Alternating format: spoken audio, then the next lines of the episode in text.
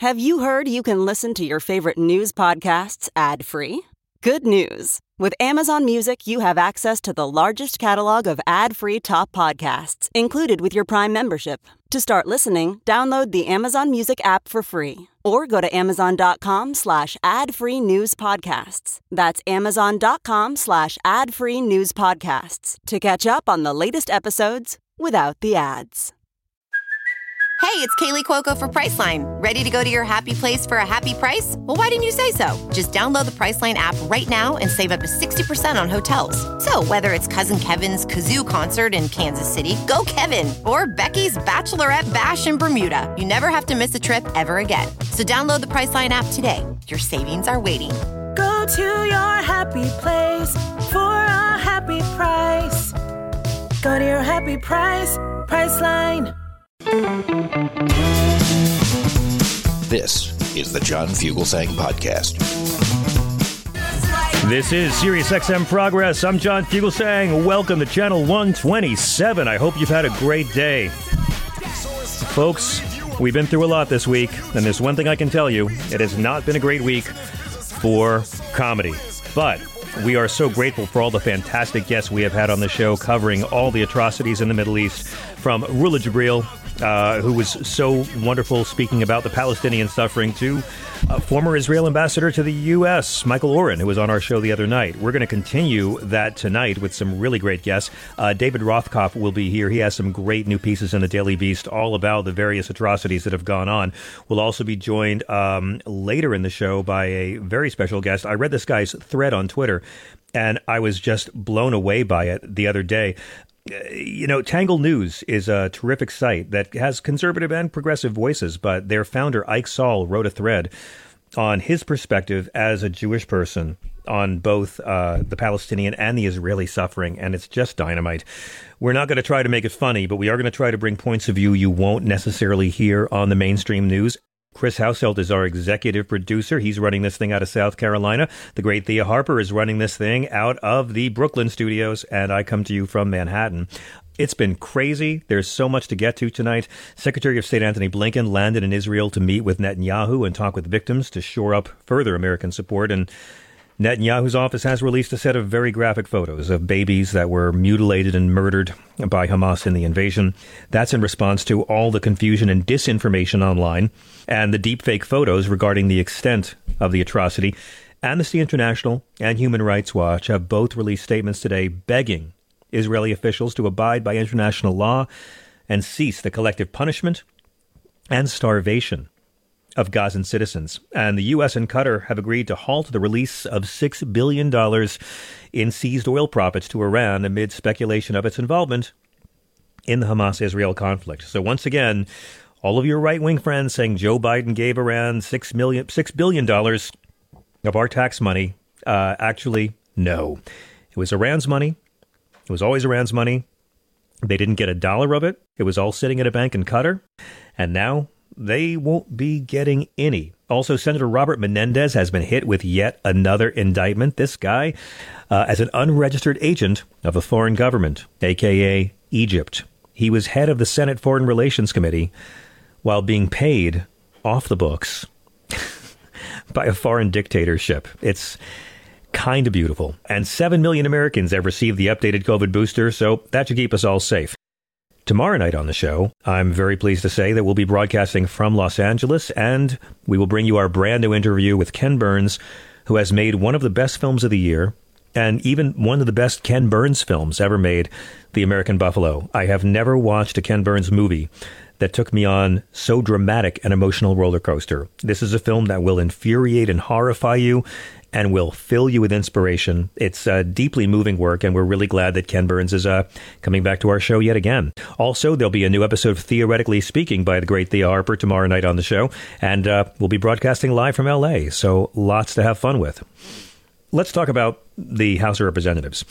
Um, it's only right now we're broadcasting about 24 hours after Steve Scalise finally clinched the nomination to be Speaker. And boy, wasn't it exciting? They finally picked their guy yesterday, and it wasn't Jim Jordan. It was a huge repudiation of Donald Trump. Pretty clear sign that they never would have voted for Donald Trump if he'd actually run for Speaker. And I was saying last night, you know, in spite of the incredible baggage Steve Scalise has, In other words, saying he was David Duke without the baggage. You know, they, they he did it. I mean, in the race of David Duke without the baggage versus the wrestler molester protector, it was Steve Scalise. And I pointed out last night that, you know, Steve Scalise is a white supremacist, uh, anti equal pay for women. He voted against the Violence Against Women Act. He's opposed to anything that helps LGBT people. He was pro guns for the mentally ill. He voted to make it easier for mentally ill people to get guns, and then was shot by a mentally ill person who never should have had an assault style weapon. And his life was saved by Special Agent Crystal Griner, a black gay woman who's married to a woman. I love that story because it proves that Donald Trump has always been wrong. America is already great.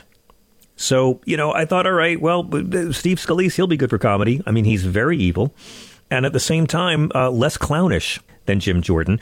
And I was actually kind of worried. I've said for a long time, Scalise, as the majority whip, has got a lot of experience with gathering votes, and he's probably going to be a better fundraiser than Jim Jordan. He's much more formidable an opponent for the Democrats. So that's where we left it yesterday. And it wasn't looking good. And not just because Steve Scalise is so toxic, the real housewives could inject him into their foreheads if they can't find Botox. You know, Scalise hated McCarthy. Again, these guys hate each other so much they could both sing lead in the Eagles. But he backed McCarthy's speakership through that eight and a half months he was in the speaker's seat. And a lot of McCarthy's friends were kind of wary of his longtime rival taking over the conference, and they were kind of uh, turned off by how quickly Scalise jumped in to take the job. Chip Roy was on Glenn Beck's radio show. I know, aren't you sorry you missed that? What a summit. But he was saying a lot of members are concerned that Scalise wasn't up for the job because he is recovering from cancer. And he said he's committed to helping Jim Jordan, who lost, still get the votes to lead. Chip Roy said, We need a trajectory change. Uh, he, he talked about the next man up mentality. And he called for a speaker who's not really of the swamp. Not of the swamp? So Steve Scalise wasn't racist enough? And then I heard uh, Keith Self, Texas Republican, he tweeted out, While I had hoped to support the Republican conference nominee for Speaker, it has become evident that all the agreements and rules with the former Speaker are null and void.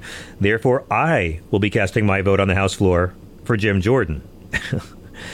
I was like, wow, you know, I would check my phone throughout the day and think, oh, Scalise, not having a good time, but they picked you, right? Then Freedom Caucus leader Scott Perry tweeted out earlier today No matter what happens, I will never vote for the status quo. Uh, again, Steve Scalise is as evil as they come, but not evil enough. And Kevin McCarthy was on ABC News this morning, and he was kind of mocking him, saying he's got a big hill to climb. And he was hinting that Scalise had overstated how much support he had. Kevin McCarthy said, well, he told a lot of people he'd be at 150 and he wasn't there. A lot of Republicans were all day giving anonymous interviews saying that they didn't think Scalise would ever get to the 217 votes he needed. And they were worried about it. But, uh, you know, they can't be that disorganized, right? so Scalise had a Republican conference meeting today to try to stop the bleeding. And it didn't work too well I want to play you a clip of Congressman Ro Khanna, Democrat, venting to SiriusXM POTUS host Laura Coates about the gridlock and infighting that is currently keeping the House without a speaker for what, over a week now? Here's Ro Khanna.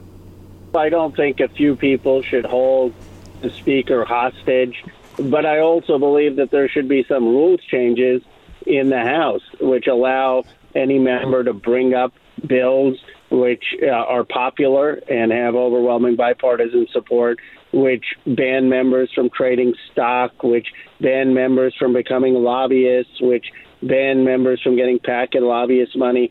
And I put this political reform plan, and some of the folks on the right now have embraced some of the provisions and are trying to get their leadership to adopt it. And those things I, I support. Right? I mean, today almost three dozen Republicans came out and said no doesn't matter if he got the nomination. We will not vote for Steve Scalise. At the same time, look at the Democrats. Hakeem Jeffries has unanimous support in his caucus. They're united. It is the Republicans once again who are in disarray. Republicans once again showing they can't govern. They can't govern themselves. We thought this whole Congress was going to be all about the Republicans slowing down the government because they hate Democrats so much. Folks, they're going to shut down the government because they hate each other. And Jim Jordan fans still think that look the other way Jim could somehow get some support and do it, even though he lost. But wow, it's not getting better. And a lot of people were saying Scalise has to go on the floor, fight it out in public. That's what McCarthy did. He came on the floor, humiliated himself, 15 votes. For his part, Congressman George Santos said Steve Scalise never did anything to help him, so why should he help Steve Scalise? And it's kind of brilliant. And he's right. In a cult of selfishness that is all about selling selfishness as a virtue to selfish voters, why should we be surprised when they turn on each other? It's truly sad to see two men of such honor embattled like this. Yeah, it's never Scalise. At, at this point, you you're, we're going to have to find someone else in leadership that comes forward that's going to be a compromise candidate. But as for me, it's never for Scalise. No, it's not because he didn't call me. It's because if you're in leadership, there's 222 members of your party, 221 now.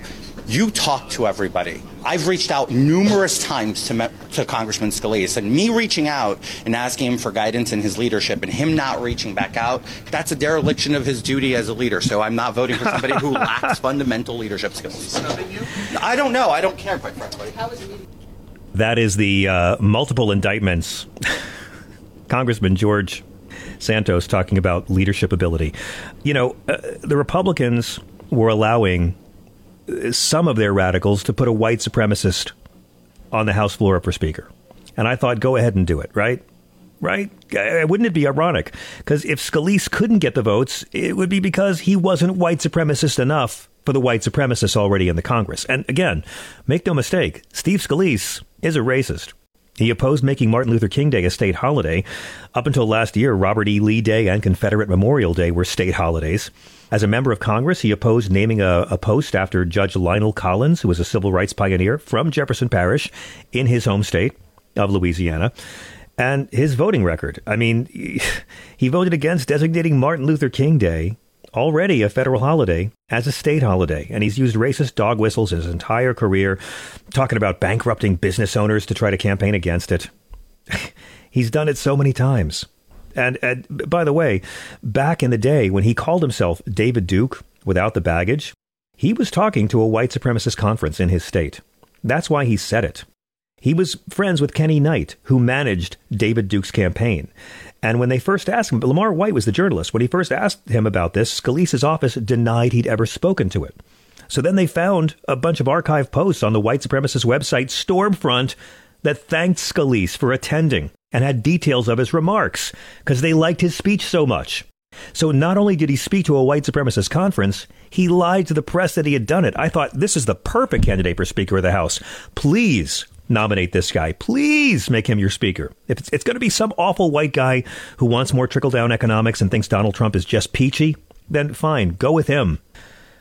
Well, guys, you probably know what happened already.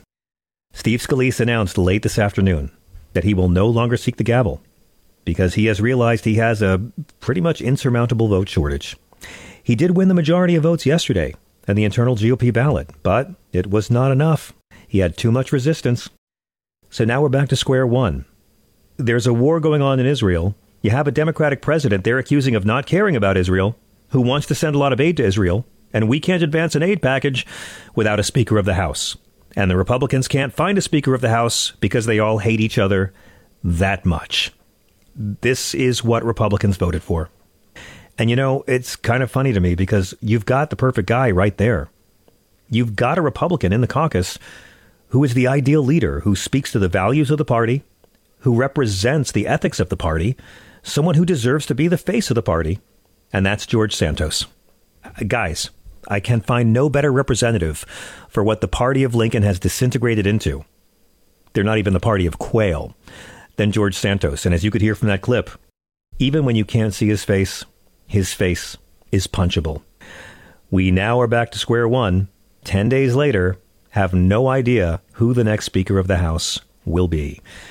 Five Republicans could cross over and be Hakeem Jeffries. Most likely, the Democrats will try to find five sane Republicans, that is to say, five Republicans from districts Joe Biden won, who are somewhat malleable, who might be able somehow to make a deal. Meanwhile, Donald Trump just complimented Hamas and mocked the Israeli government and the army. He did that because Netanyahu praised Joe Biden. So right away, while Israel is still mopping up the blood, Donald Trump mocked the Israeli government. Try to imagine what would happen if Barack Obama mocked the Israeli government after this terrorist attack. Well, Trump can do it, and his numbers go up because the Republican base are as fraudulent as the Republican leaders. They are in a cult, and they don't care or believe anything unless the cult leader tells them how to believe. It's going to be messy. We want to know what you guys think. We are at 866 997 4748. 866 997 GRIT. Let's go to Sean in California. Sean, thank you so much for your patience on hold. You're on Sirius XM. Hey, brother, great intro. You know, um, regarding the house thing, so I am not one of those people that thinks we need to, like, you know, go overboard and helping them um, from their own destruction. Hey, Correct. look, if if they cannot get a fucking speaker with their own votes and they want our, you know, help, then yeah, come on over and and what do you have to offer the American people? So I, I don't want to. This is the negotiation. Don't say what do you have to offer the Democratic Party. Say what do you have to offer the American people, and let us know, and maybe we'll help you out. But they're so dysfunctional and they're so sad, and, and it is embarrassing to listen to these fools. You know, um, have no clue about anything. You know, but maybe if they're so smart, their their their strategy is, you know, to cause so much chaos that all the money people leave the Republican Party, and Right. all the people that care about some basic, just basic, you know, um, fundamental, you know, pass some bills so you know we don't have chaos all the time. But let's be real, you know, the Republican Party's been nothing but the party of a manufacturing crisis for so Yes. long. I mean, they didn't they didn't believe Sandy Hook happened. If I heard a crisis, if I ever meet someone who says that those people were crisis actors, yeah, you better be a MMA, you know, trained. Well, m- most most Repub- uh, most Republicans acknowledge Sandy Hook happened. You're confusing them with Alex Jones. The problem was after Sandy Hook happened, they had a tiny little reform bill to have greater background checks that 90% of Americans supported, and the Republicans filibustered even getting to have a vote on it. And you'd think that That's that would be doom for them, but you know, like it always is when when there's high turnout, Democrats win. When there's low turnout, Republicans win. and, and that's absolutely on our we as as the voters normal patriotic americans need to take the bull by the horns and understand the consequences because right now we are seeing when worldwide conflicts happen that's a consequence and also our domestic policies those are serious consequences you want them to mess with your pocketbook? The Republicans will mess with your pocketbook. They'll take money out of your pocket. And by the way, one last thing how in the hell is your leader, your grand cult leader, Donald bin Laden, who says he's worth billions of dollars, why is he asking you for money? Uh, you, yeah, you think? I mean, what kind of billionaire needs money? Um, and again, we already know that, but but I don't mind that because keep in mind, Donald Trump's Save America PAC, that's where all the right wing folks are donating. They're not donating to the RNC anymore. The Republican Right. Party is going broke in some states because people are giving all their money to Donald Trump, and we know for a fact, this is not an opinion, that Donald Trump is raiding that campaign fund to pay his many, many, many defense attorneys. Hello. And he'll stiff a bunch of those as well and pocket as much as he can and wait for the consequences later. This That's is the way. This is the way. You got it, man. hey, Sean, thank you so much for the call. It's great to hear from you. We got to hit a break. When we return, Mr. David Rothkopf rejoins our show.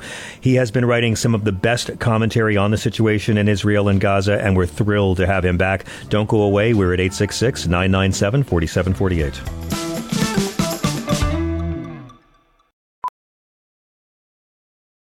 As a professional welder, Shayna Ford uses Forge FX to practice over and over, which helps her improve her skills. The more muscle memory that you have, the smoother your weld is. Learn more at meta.com slash metaverse impact.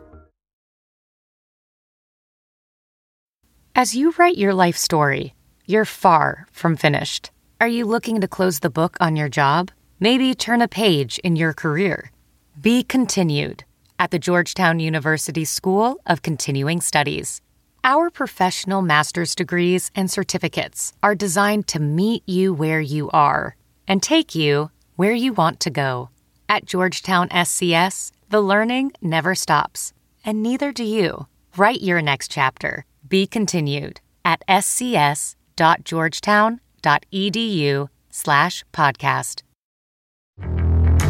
Hey, everybody, it's Michael Steele, host of the Michael Steele Podcast. Each week, I discuss key political and cultural issues joined by America's leading activists, experts, and academics for conversations that transcend political boundaries. And that's the point. I want you to join me as we work through real solutions, have honest conversations, just keeping it real and having a little fun on the side. So listen to the Michael Steele Podcast on Spotify, Apple Podcasts, Spreaker, or wherever you get your podcasts on, because you know I love it when you do.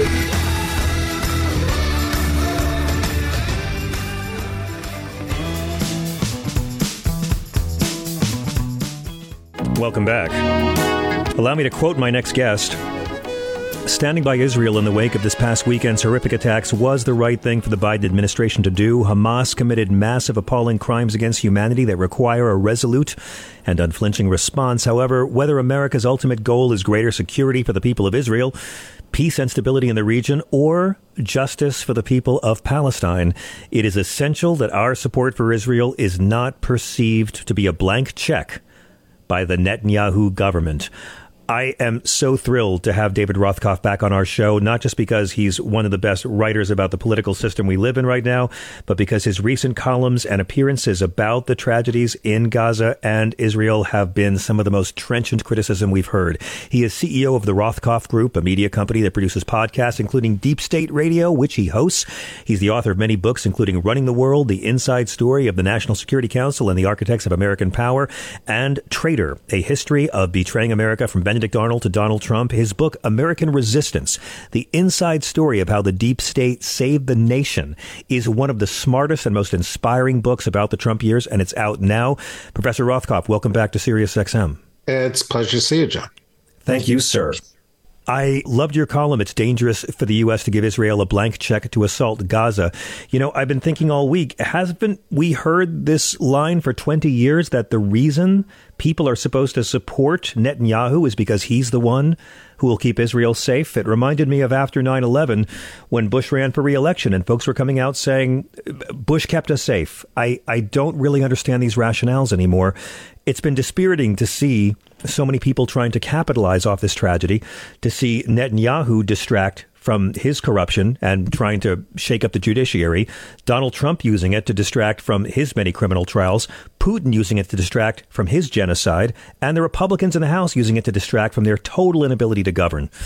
Let's start with uh, Netanyahu. What to you are the dangers of a very eager America giving him a blank check?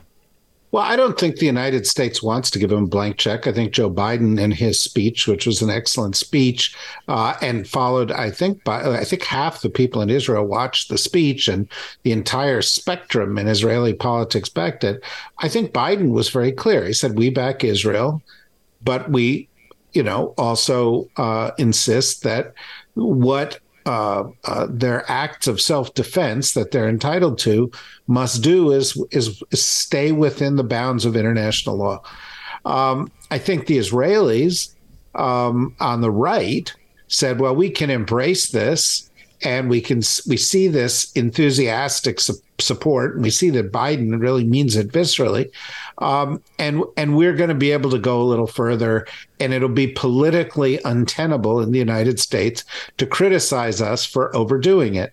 And you know, I think you know, given what Israel's been through, there are a lot of people who don't think it would be overdoing it. Frankly, I'll, I'll be quite honest with you. If if uh, Israel managed to go in and eliminate every member of Hamas, I wouldn't object to that. I don't think anybody should shed a tear for them. They're terrorists. Um, but having said that, it's how you do it. And if yeah. you do it in a way that causes enormous collateral damage, mm-hmm. um, that matters. If Palestinian babies and Palestinian mothers and, and grandmothers and, and other innocents um, suffer or are killed, uh, that doesn't make up for it only compounds the crimes that took place exactly. on October 7th.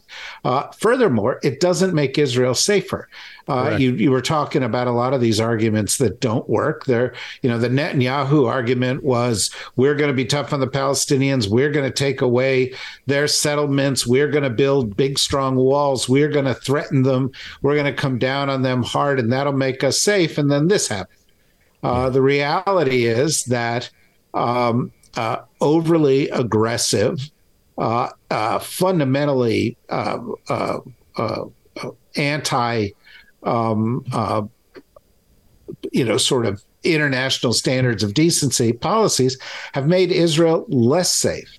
And if Israel exactly. goes in now and you know, commits acts that that alienate the Palestinian people more and more, they won't eliminate Hamas. They'll create new terrorists, and this cycle exactly. will go on and on. Uh, and you know, it's one of the things I said in that article. You know, retribution is not a strategy. It has never worked. The only way to achieve peace is to undo the damage that Netanyahu and others did when they undermined the more rational groups in Palestinian politics and promoted Hamas because they thought by having an extremist group ahead of the Palestinians that it would push people more to supporting them.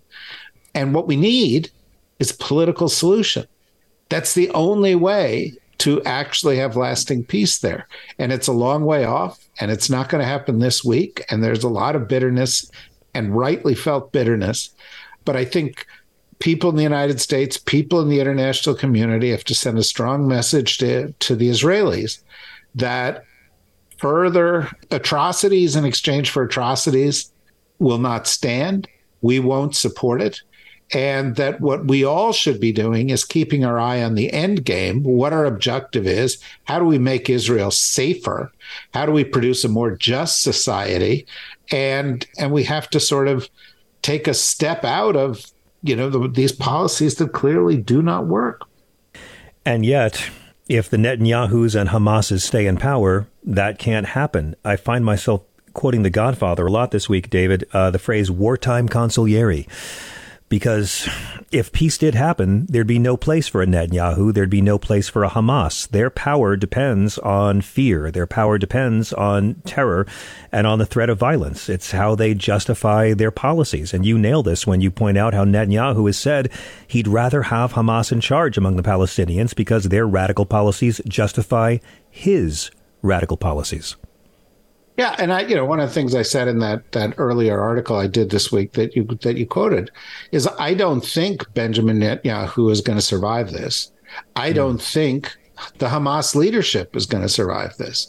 Now that creates an opportunity to put in better, more moderate governments you know, you, you went through a great litany of the things that are happening this week and how they all sort of fit into each other and how a lot of cynical political opportunists are trying to use uh, foreign tragedies or foreign difficulties to advance their goals.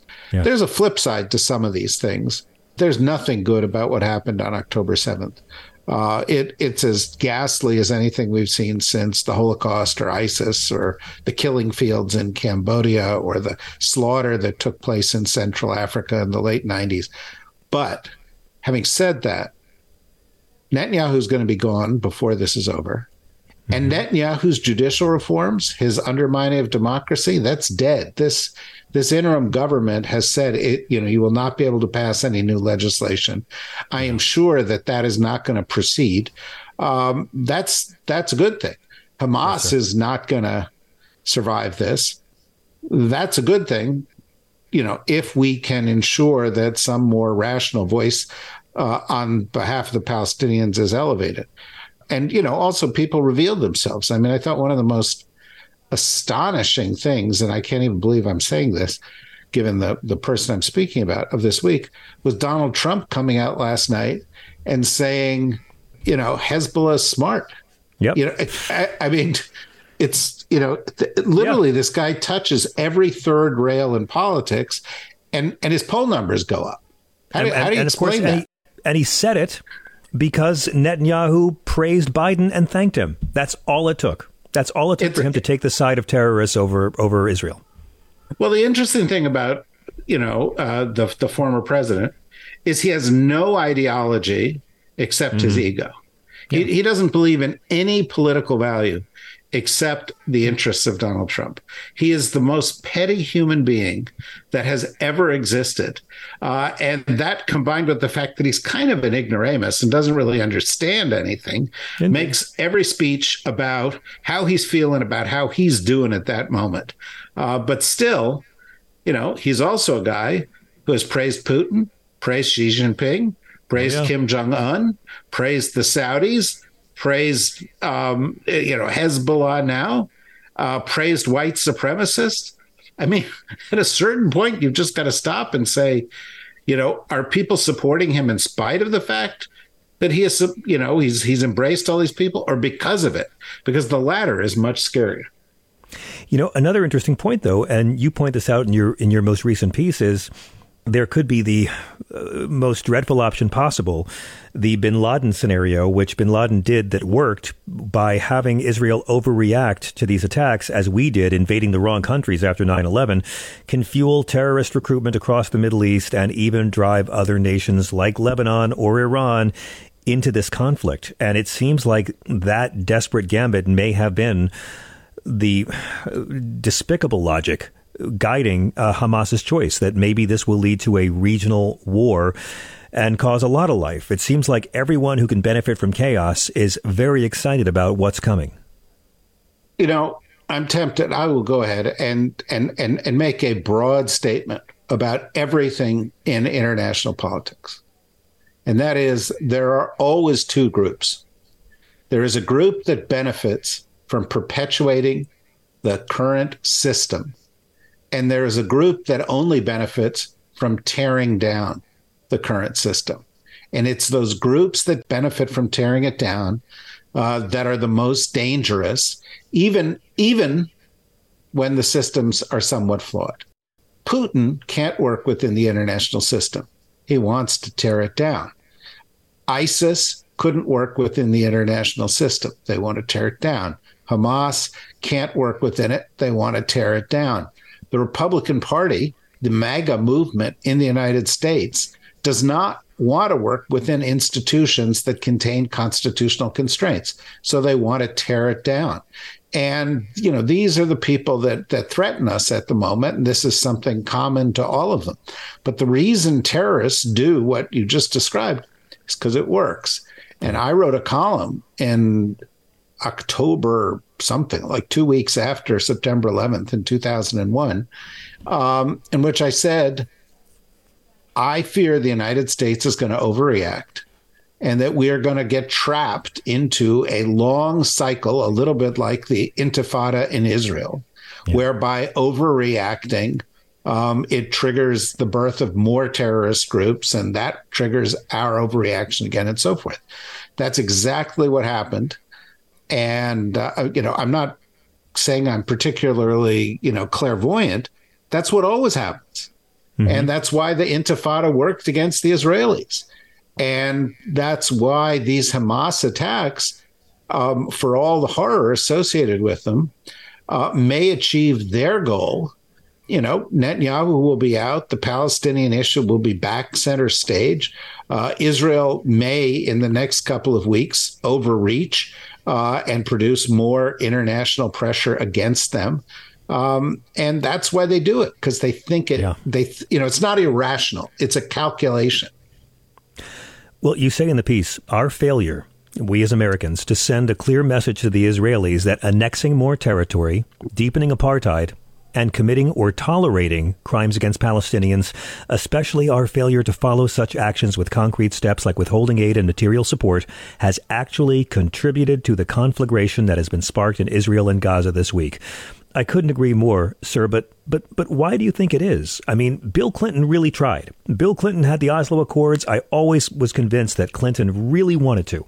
And they made some real agreements. It got Rabin killed by his own people uh, it was Yasser Arafat who who nixed the deal, and Yasser Arafat looks like Gandhi compared to Hamas. But why have so many presidents of both parties been so willing to just kick the can down the road? Well, I think it's because there is no easy solution, and there is no easy solution because the people of the region have rejected the solutions that have been placed before them, uh, whether it was the initial, you know, uh, uh, accords of uh, or the initial plans uh, in 1947, 48 when Israel was created, um, or you know whether it was the, the various peace accords that have been handed down and ultimately rejected over time. That said, you know, our interests in this region have evolved. During the Cold War, it was super important to us as a way of counterbalancing the Russians, and it was super important to us because we needed the oil. Uh, the Cold War is over. We're now the world's number one producer of energy. Our mm-hmm. interests have sort of shifted in this regard. Uh, and I think that's why the Biden administration wanted to shift attention away from the Middle East to the Indo Pacific region. Yeah. Um, but you know, it's you know, you quote The Godfather, and the line in The Godfather that is you know relevant here is you know the you know the the, the line that Michael says where he's I wanted to get out, but it keeps drawing me back in.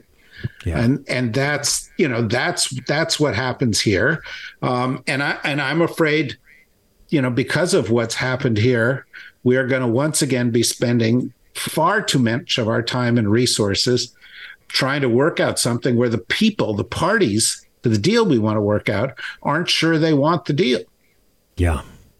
Where do you see Vladimir Putin in all of this, sir? He has, of course, given his talking points to our Republican Party to blame Joe Biden for uh, this atrocity. But where, where do you see him in all of this? Well, I mean, Putin's been playing both sides of this, and the Israelis and Netanyahu was a complete sucker. Remember when when Ukraine started, Netanyahu didn't immediately respond to U.S. and Western requests to help Ukraine.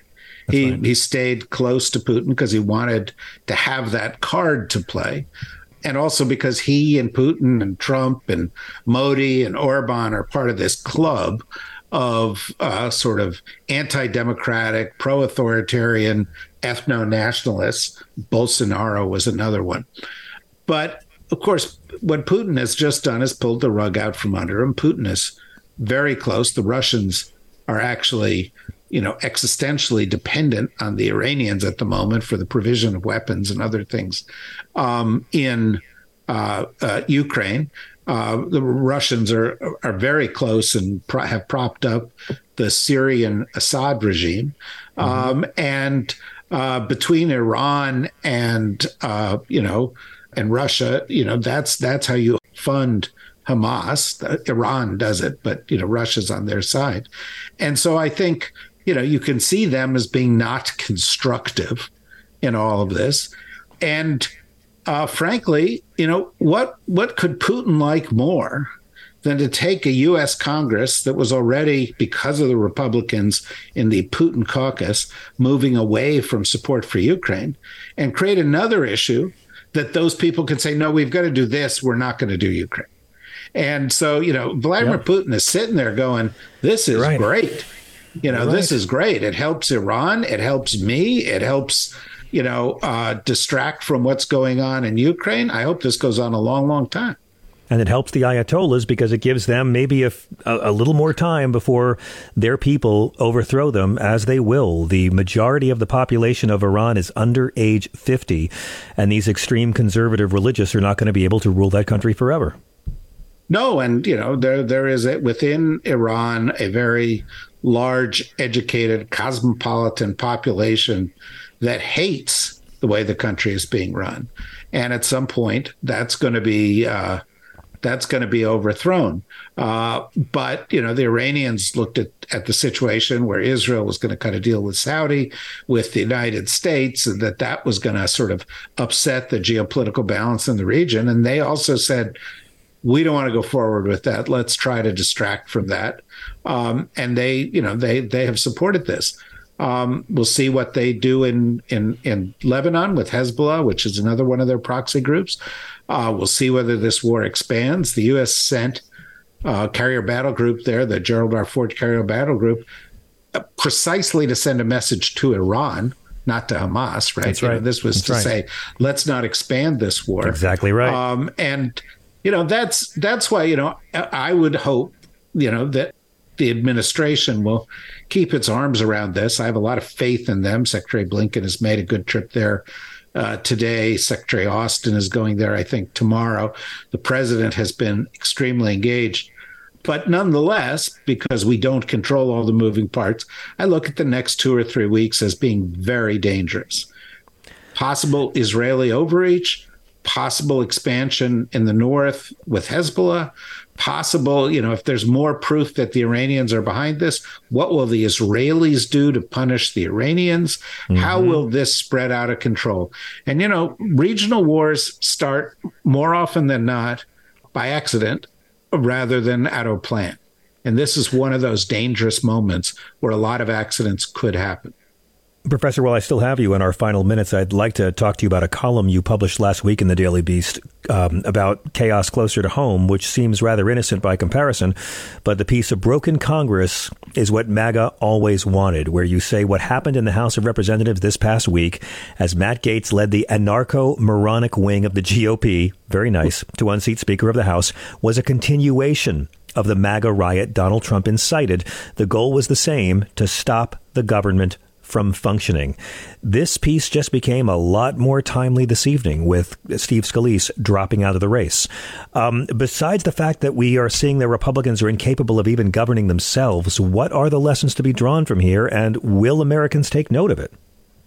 Well, you know, I, I think Americans are a little bit numb to it, and that's dangerous because these people do want to tear down the US government and they do want to end democracy in the United States as we know it. And they are gaining enough strength in key parts of the United States that they could win in 2024.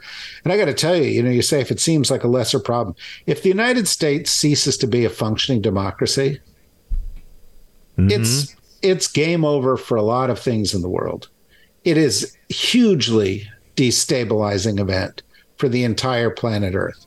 So, you know, and if the United States is taken over by a bunch of people that don't believe in uh, uh, climate change, that don't believe in uh, international treaties, that don't believe in NATO, that don't uh, think that we need to defend our allies, that don't believe in promoting democracy, it'll be it'll be disastrous. So that's the global ramifications of it. The, the domestic ramifications are for 40 years, ever since Ronald Reagan said, I'm here from the government and I'm here to help as a joke, uh, the Republican Party has increasingly been behind efforts to tear it down. There have been five government shutdowns in the past yep. 20 years. They've all been run by the Republicans. Uh, the Republicans, whether it's the Tea Party Republicans or the Freedom Caucus Republicans, whether it's Sarah Palin or Newt Gingrich or Marjorie Taylor Greene and Lauren Boebert, they are all about tearing it down because their sponsors like that, their donors like it, because that That's means it. smaller government, lower taxes. Um, and their supporters like it because they're just angry at the world, and this, you know, they they they're against the establishment, and this allows them to do that.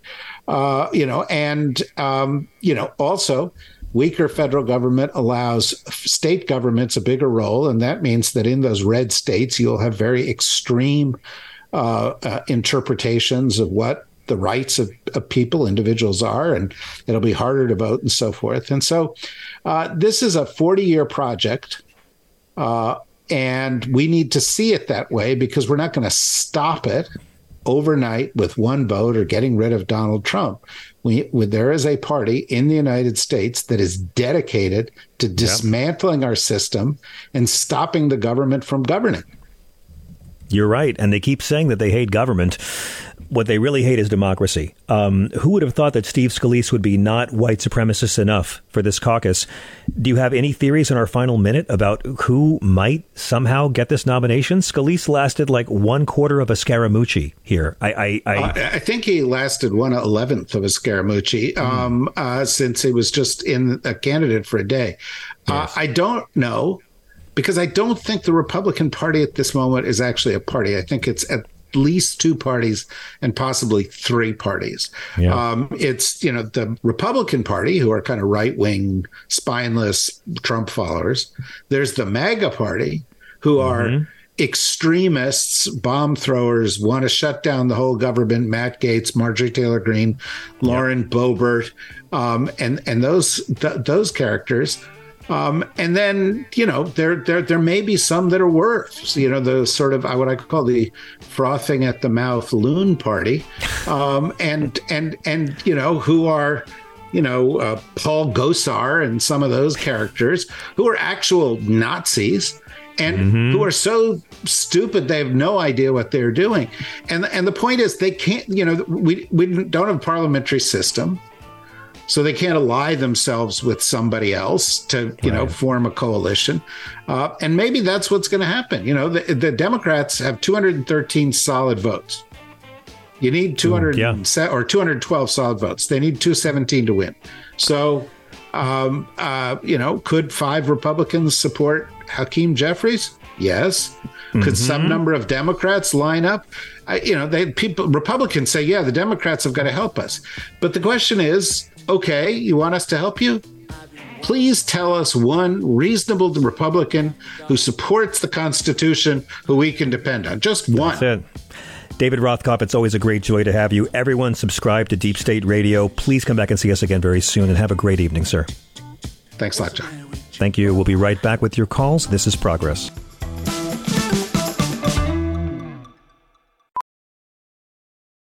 Welding instructor Alex DeClaire knows VR training platforms like Forge FX help students master their skills. There's a big learning curve with welding. Virtual reality simulates that exact muscle memory that they need. Learn more at meta.com slash metaverse impact.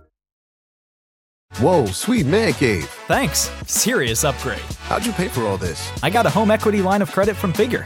I was approved in five minutes and had funding in five days. Wow, that fast and easy? Yep, the application is 100% online, plus no out of pocket costs. Just fast access to the cash you need. How do I get started? Go to figure.com and get that serious upgrade.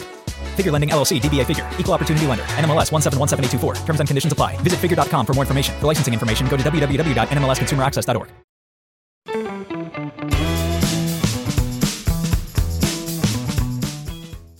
Let me quote my next guest. I don't believe Hamas is killing Israelis to liberate themselves, nor do I believe they are doing it to make peace. They're doing this because they represent the devil on the shoulder of every oppressed Palestinian who has lost someone in this conflict. They're doing this because they want vengeance. They are evening the score and acting on the worst of our human impulses to respond to blood with blood, an inclination that is easy to give into after what their people have endured. It should not be hard to understand their logic. It is only hard to accept that humans are capable of being driven to this. Not defending Hamas is a very low bar to clear. Please clear it. In a week that is crying out for nuance on this issue, I am so pleased to welcome our next guest. Tangle News is an independent, nonpartisan politics newsletter delivered straight to your inbox Monday through Friday. And Isaac Saul of Tangle News had a posting this week on Twitter that has been shared by so many people. And yes, we still call it Twitter here. Um, that is uh, of uncommon grace and eloquence. And I wanted to get him on to share his thoughts with all of you right now. Uh, from Tangled News, Isaac Saul, welcome. Thank you for joining us. Thank you so much for having me, John. Uh, big fan of the show and really appreciative of you inviting me out tonight. Well, I, I love what you wrote. And from the Jewish perspective you share, I think it's really, really priceless. Um, let me just begin by asking you how did you find out about the atrocity that was committed last weekend, and, and how has the week evolved for you? Yeah, wow. Uh, you're actually the first person who's asked me that. Uh, well, they don't know, give this I, job to chimps, Isaac. They don't give this job to chimps. I uh, I I woke up on Saturday morning, and I, I typically take a break from the news on Shabbat. Actually, um, yeah. I'm, I'm one of the uh, you know semi-observant Jews out there, and one of my Shabbat practices is to get offline and try to get off my phone and get away from the news. As a politics reporter, I cherish that break, and uh, I have a very good friend who knows that about me and is also a news junkie. And I woke up on Saturday morning and he had basically texted me and said, Hey, like, I, I know you're not online, but I just want to let you know that this is happening. And I had a moment where I, you know, the the fork in the road of do I want to dive into this right now and see what he's talking about and try and understand what's going on or not? And um then the text just started pouring in and i quickly realized this was not you know your typical spate of violence or you know the the usual kind of exchange of rocket fire or something it was Yeah. clearly a very different moment so um, yeah that was how i found out and that you know i i got online and started reading the news and um, yeah horrific and shocking and terrifying and you know you just you think about all the the people you know and have met over the years who who might be in danger. And of course immediately for me also thought you know this is i, I knew that the retaliation we're we're watching now from israel in gaza was coming. And i knew it was uh, a, sign of a lot of bloodshed to come which is is terrifying. You've lived in Israel, and you write in your piece I went to those parties in the desert. I rubbed shoulders with Israelis and Arabs and Jews and Muslims. I could have easily accepted an invitation to some concert near Sderot and gone without a care, only to be indiscriminately slaughtered, or perhaps worse, taken hostage and tortured. When people ask me, you know, what side are you on? I, I, I always try to say I'm on the side of everybody who's trying to solve these problems without violence. That's my tribe. But you begin the piece by people asking you if you're pro-Israel, and and you know you point out that being pro-Israel or being pro-Palestine or being a Zionist, it's never that simple, is it? No, it's not. I mean, look, it, I think one of the things that people miss in this conversation often is Israelis and Arabs and Muslims and Jews, they live shoulder to shoulder in Israel. And you know the the occupied territories in the the West Bank and Gaza, which is under a blockade. You know, they create walls between those communities, but they're interacting on a daily basis. They're, you know, I lived in East Jerusalem. I lived in a yeshiva in a in a religious boys' school in East Jerusalem, and I was interacting with Arabs and Muslims every single day in Israel. And that experience, I think, for a lot of people on the ground changes things both you know it, it makes moments like this more painful and it also adds Yeah. a lot more nuance to the situation and i have personally never felt like saying i was pro-israel or pro-palestine or a zionist or anti-zionist or whatever captured my view i mean i think like you I want to see a world where you know the the walls are torn down and people can live together in peace. And as Pollyannish as that might sound, I actually believe that there's a good deal of people, you know, in Gaza, in the West Bank, in Israel, in America, certainly, who, who want that. You know, they they want that. They really do. What might that look like, Isaac? Would that would that to you include uh, an independent Palestinian state that has control of their own borders?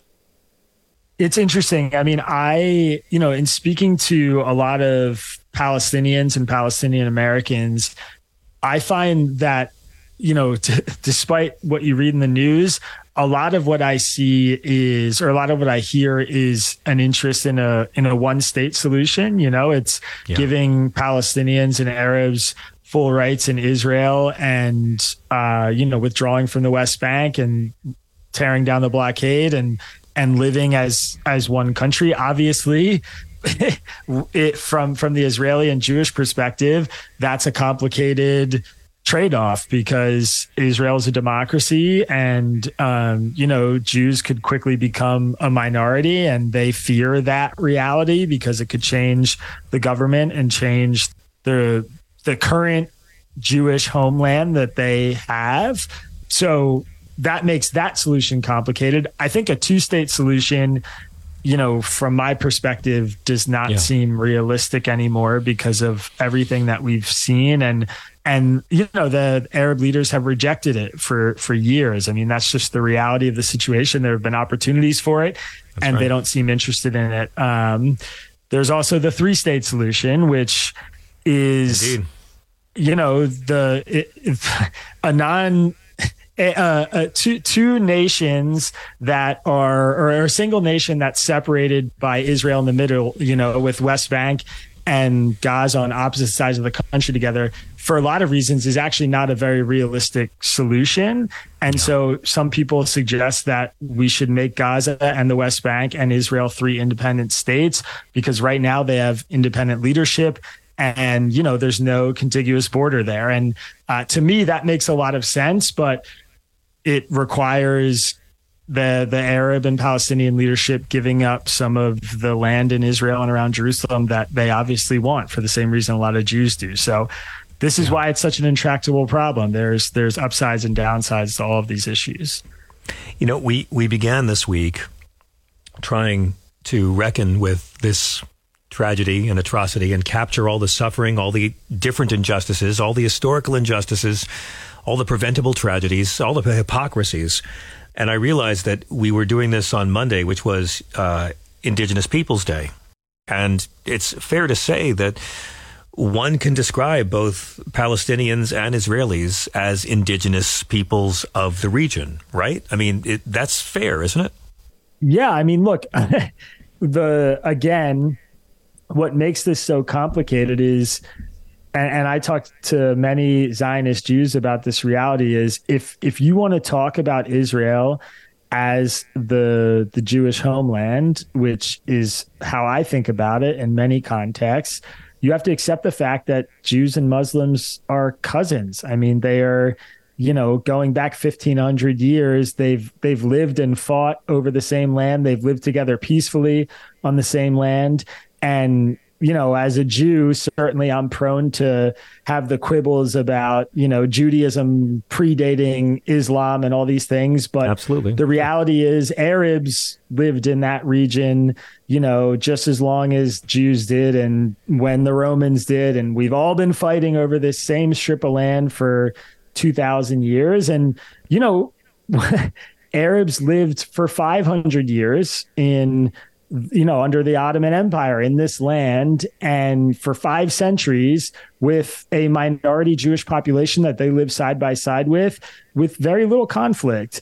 And so, you know, when you look at the events of the 20th century or the late 19th century and the rise of the Zionist movement and the interests of the Jews in returning to this land, I don't think it's hard to understand why something like that would create tension and why maybe many people in the Arab world would reject the notion that they need to give up their land yeah. to the Jews in the wake of World War II. But you know, it was it was something that the global community thought was necessary, and it was something at the time that I think there was a path for it to be beneficial both for the Arab world and the Jewish world. I mean, a lot of Jews were buying up land that was unoccupied and rural in Israel and building it up and developing it. And a lot of Arabs were coming back to the land because they recognized this development was happening and the land was prospering.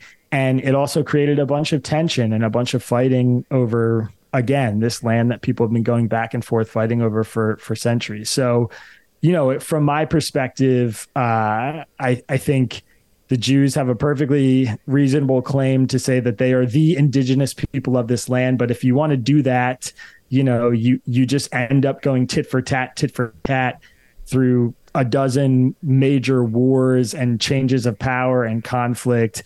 And yeah. I don't think the end result is particularly productive, you know, to solve the the issues that we're facing today in 2023.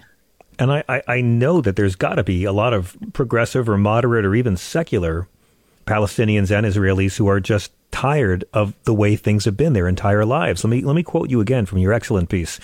You write, "It isn't a fair fight, and it hasn't been for decades because Israel's government is rich and resourceful, has the backing of the U.S. and most of Europe, and has an incredibly powerful military. At the same time."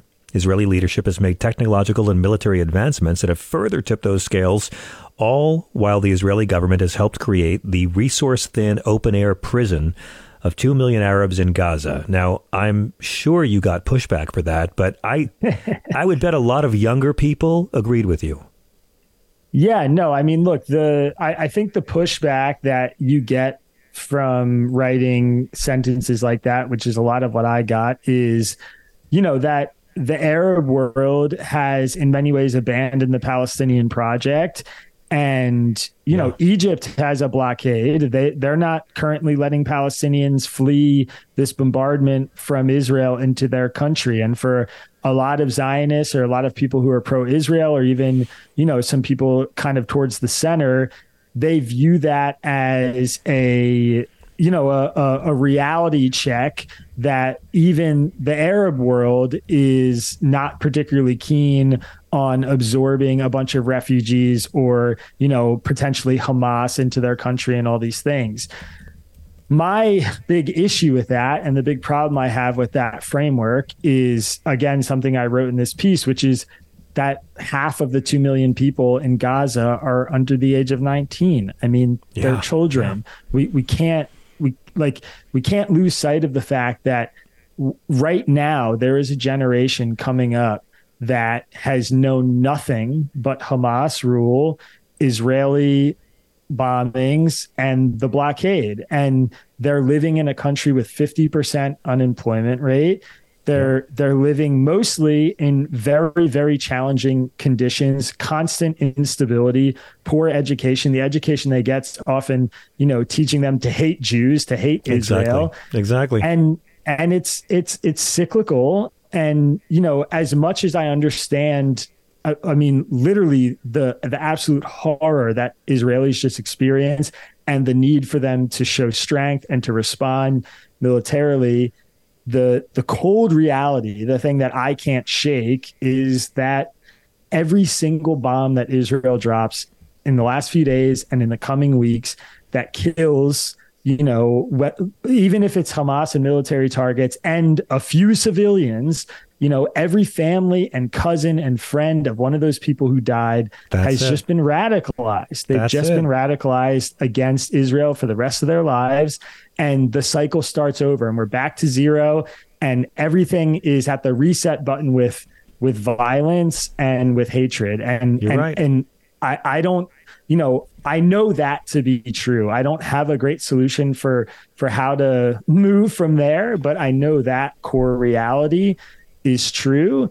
And i know that there's a million kids in Gaza who I believe are are you know redeemable and innocent and capable of forging a new path forward in this conflict, but they're not going to be if they all watch their parents and cousins and friends get killed in rocket strikes in the next few weeks. That's I mean that's just the reality and as much as I you know understand the the want for for this vengeance because I feel it too in the dark places in my heart and my mind. I, I want to see vengeance for the people I know who have been impacted by what was effectively an old school Jewish pogrom. Like I want that. Yeah.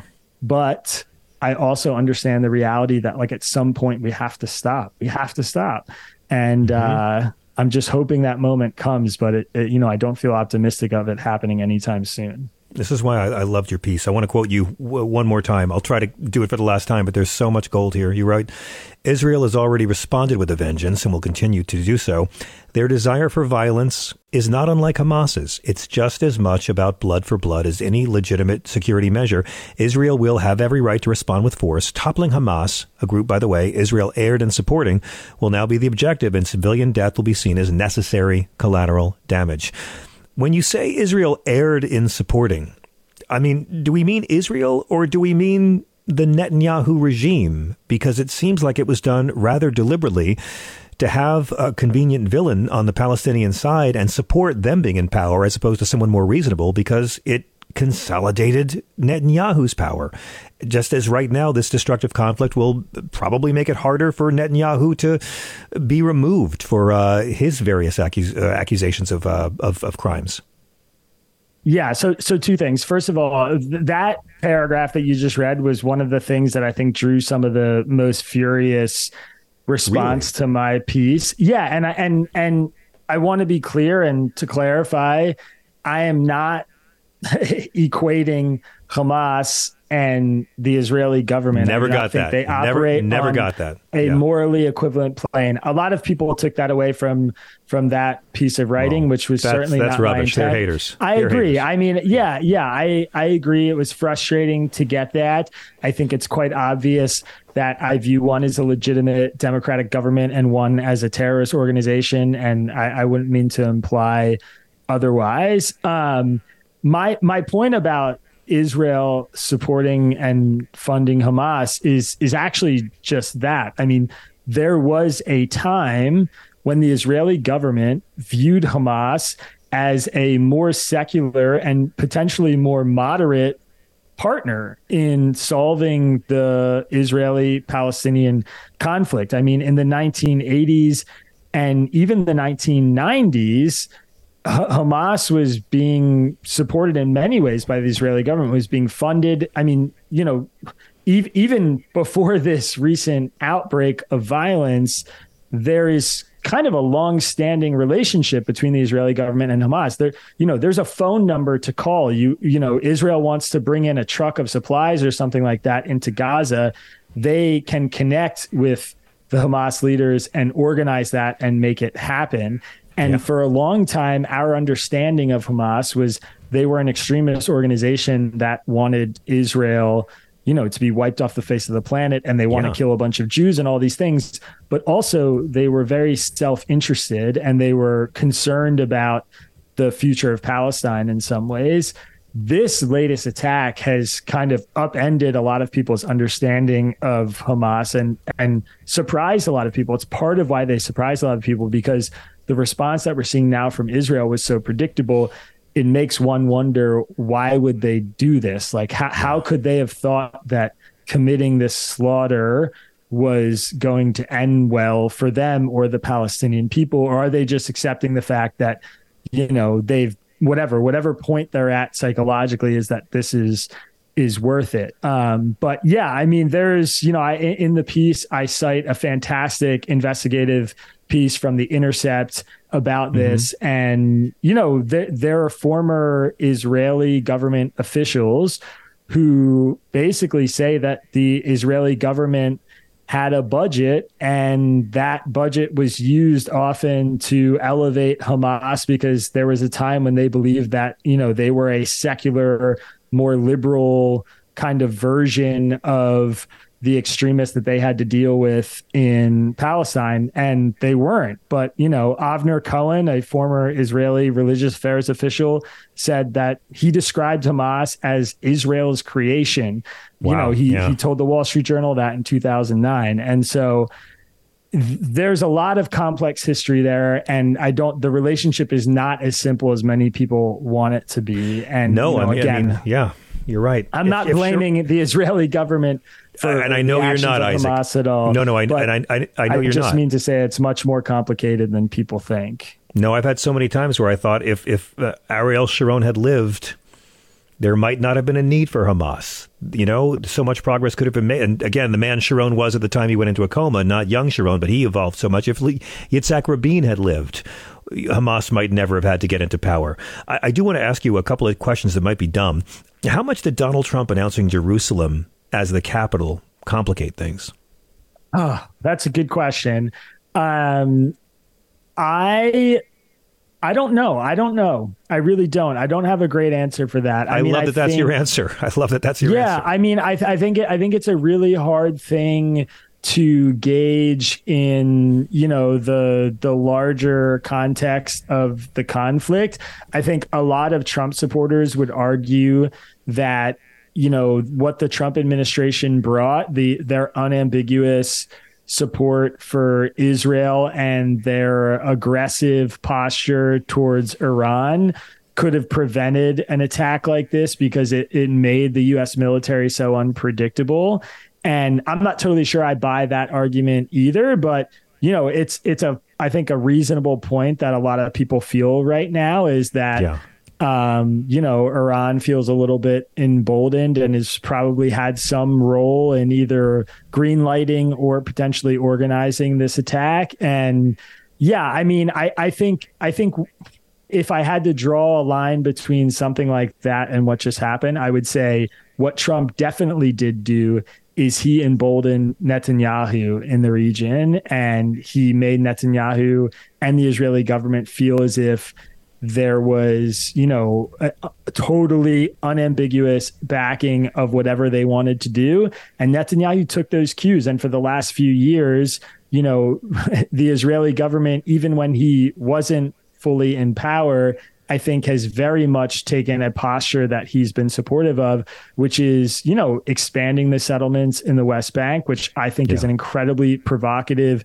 not to mention illegal under international law behavior that has been received incredibly negatively from the Arab and Palestinian world.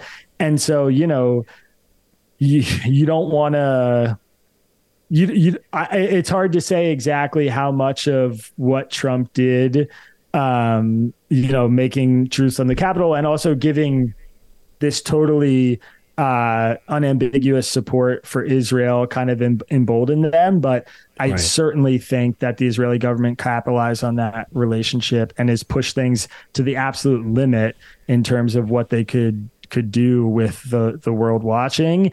And I think that that definitely has created more and more tension and you know just lit the match in, in a tinderbox um, and regardless of what hamas has done I don't think that Israel has helped the situation in the last five or 10 years with the kinds of policies they've taken regarding, you know, settlement expansion in Israel. Isaac Saul, I'm so grateful to you for making the time to stay up late and talk about this. I, and I want everyone to read your piece. Uh, what can you tell us about Tangle News and what's the best way for our listeners to follow you and keep up with what you're doing? Sure. Yeah. Thank you so much um, for the invitation and the opportunity to speak about it. Uh, Tangle News is a daily politics newsletter where we summarize arguments from the right and the left on the biggest, most divisive topics of the day. You can find us by going to readtangle.com, R E A D tangle.com. And the newsletter is free. You can become a paying member if you want to support us, but you can get the vast majority of our content for free. And our goal is to get people out of their you know their their bubbles their political bubbles their social media bubbles. And it's to add a little bit of nuance to the political reporting that's happening in the United States and abroad right now. I think a lot of people are only getting one side of the story. And our goal is to give people multiple perspectives on every big issue which is how you know we jumped into this Israel Palestine conflict but right on. we do it every single day on all the big issues happening in America. So yeah would love your listeners to join us readtangle.com and uh, yeah hopefully learn a little bit and get exposed to some views they might not otherwise come across you're very good at it, and I'm a, uh, I'm a happy subscriber. Isaac Saul, thank you so much for joining us. Really, what a pleasure. Come back anytime. Thank you, John. I really appreciate it. I'd love to do it again. Thank you, sir. We're going to hit a quick break. When we come back, it's going to be open phones until midnight on the East Coast, 9 p.m. on the Pacific. Thea will be here in hour number three with another edition of the Minority Report. But in the meantime, stay on hold. We're going to get to all your calls tonight. This is Progress After Dark.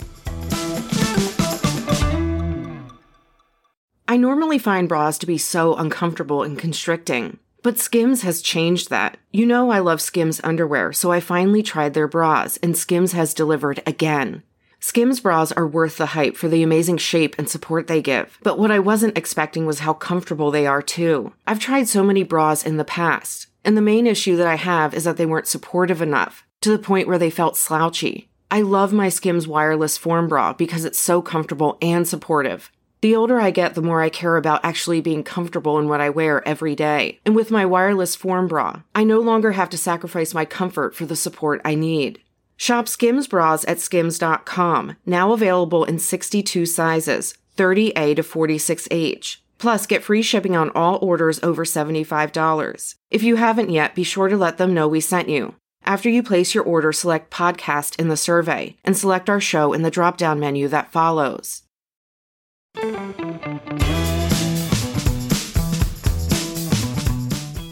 John Fugelsang this is Sirius XM Progress. You know, um, last week it kind of got lost in the shuffle with all the crazy news, but there was a shooting uh, during homecoming week at Morgan State University in Baltimore, historically black uh, college and university. And right now, in the fallout from the shooting, where five people were shot, four of them were students, uh, there are now some rather unconventional ideas being batted around to discuss future safety for the students. It has already spun some new controversy. It is time for another installment of The Minority Report with Thea Harper. All's my life I has to fight. All's my life I hard times like yeah, bad trips like homie, you up. But if God got us, then we gon' be alright. We gon' be alright. We gon' be alright. Thea Harper, it's so good to have you back on the air. I love when you talk to us. Hey, John, how are you? I'm great. I listeners know I, I we're I'm always begging you to come on and talk and weigh in on uh, topics, and we're always grateful when you do because Chris does it all the time. But when you do it, it's special. But And, nobody uh, wants that when, when Chris does. you know, I mean, he has needs. It's it's it's. Come on, we we, we had this talk about Chris. Let's encourage him. Right, The, uh, right, you're right. We talked so much about mass shootings. And this shooting, which happened nine days ago after the coronation ceremony for the Mr. and Miss Morgan State, uh, it was yet another devastating mass shooting that happened on a college campus. I mean, everyone wants to know how do we keep students safe with gun violence since Washington, D.C. is never going to do it. How have uh, the authorities at Morgan State University responded since the shooting? Yeah, so on Tuesday, it was announced that the university plans to build a wall around most of the Northeast Baltimore campus and station security personnel at entrances and exits. They're going to build a wall around the campus in Baltimore. Correct. The wall would extend exterior uh, existing barriers by 8,000 feet um, to encircle 90% of the campus and effectively eliminate unfettered access. Right.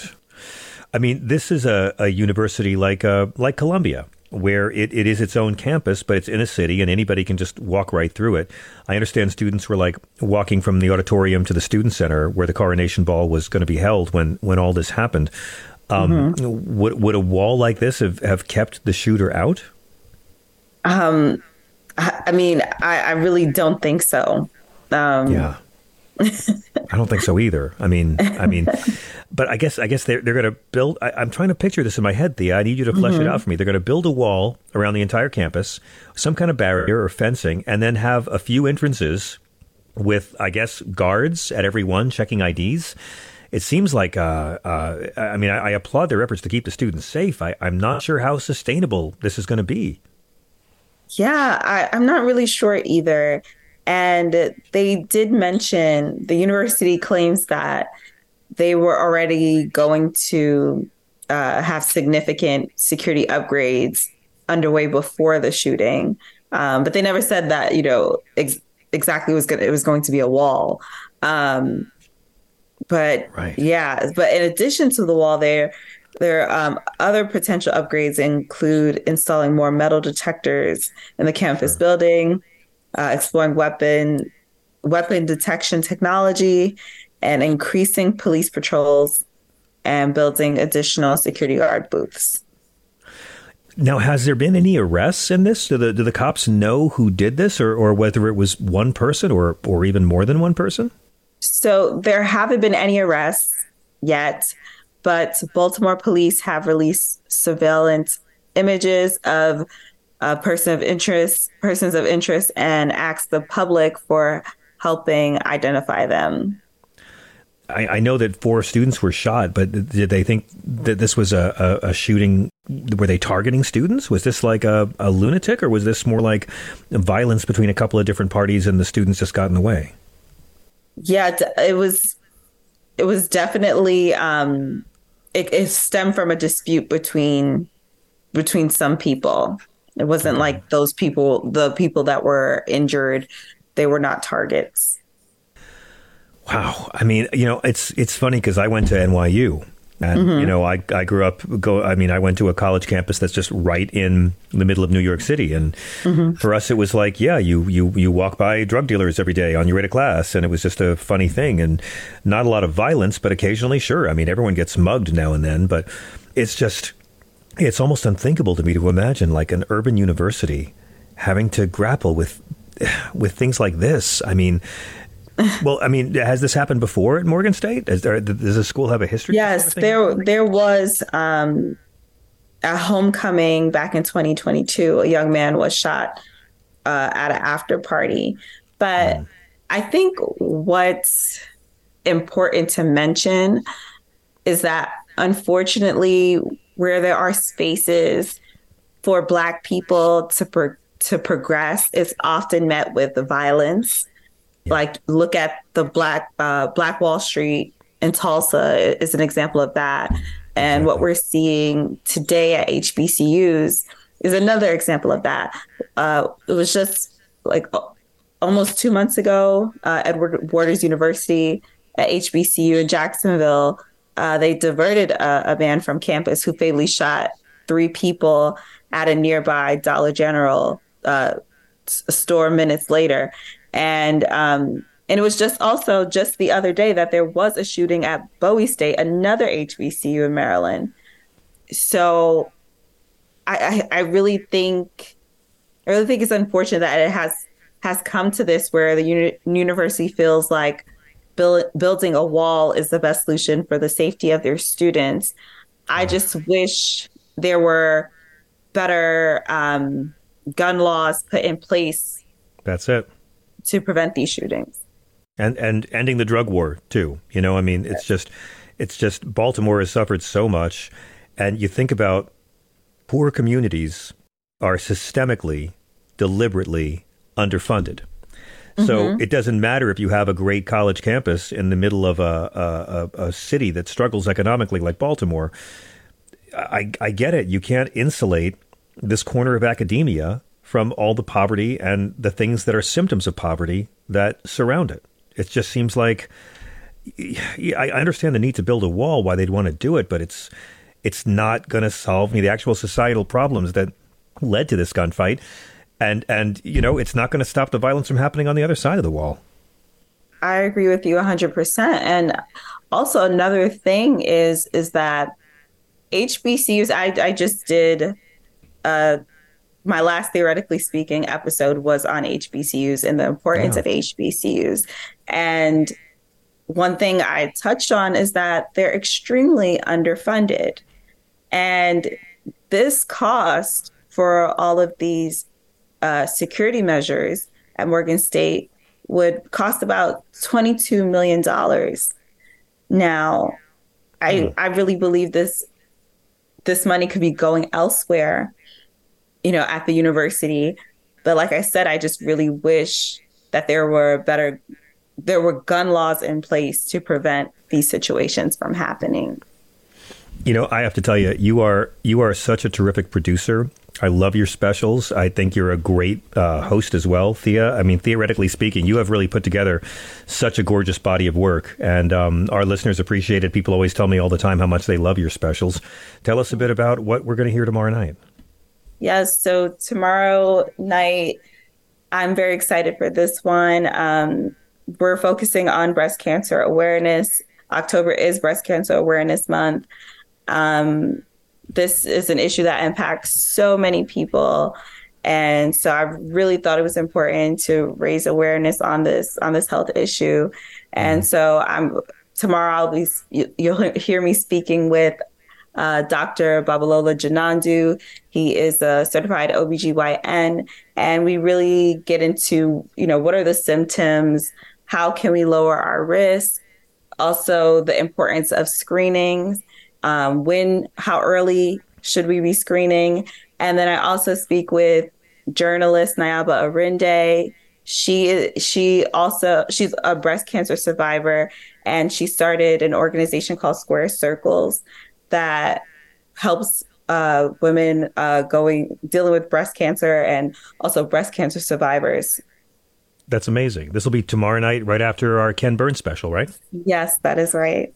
Oh man, Thea, thank you so much. Um, what is the best way for our listeners to follow you and keep up with all of your production? Yes, you guys can follow me at I am Thea Harper on the socials. You are the best. I can't wait for tomorrow. And uh, thank you so much. You have just put together such a great body of work with these specials you've done. And what you've really done is make me and Chris look better than we deserve to look. And I want to thank you for that. I'm so appreciative to you guys. So thank you guys.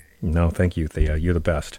Um, and uh, my best wishes for Morgan State University. I hope that I hope that uh, the world finds a way to make there be less violence, so colleges don't have to make choices like spending money on building safety walls surrounding a campus. It just seems insane. Can't wait for theoretically speaking tomorrow night. Thank you so much, guys. Thank you.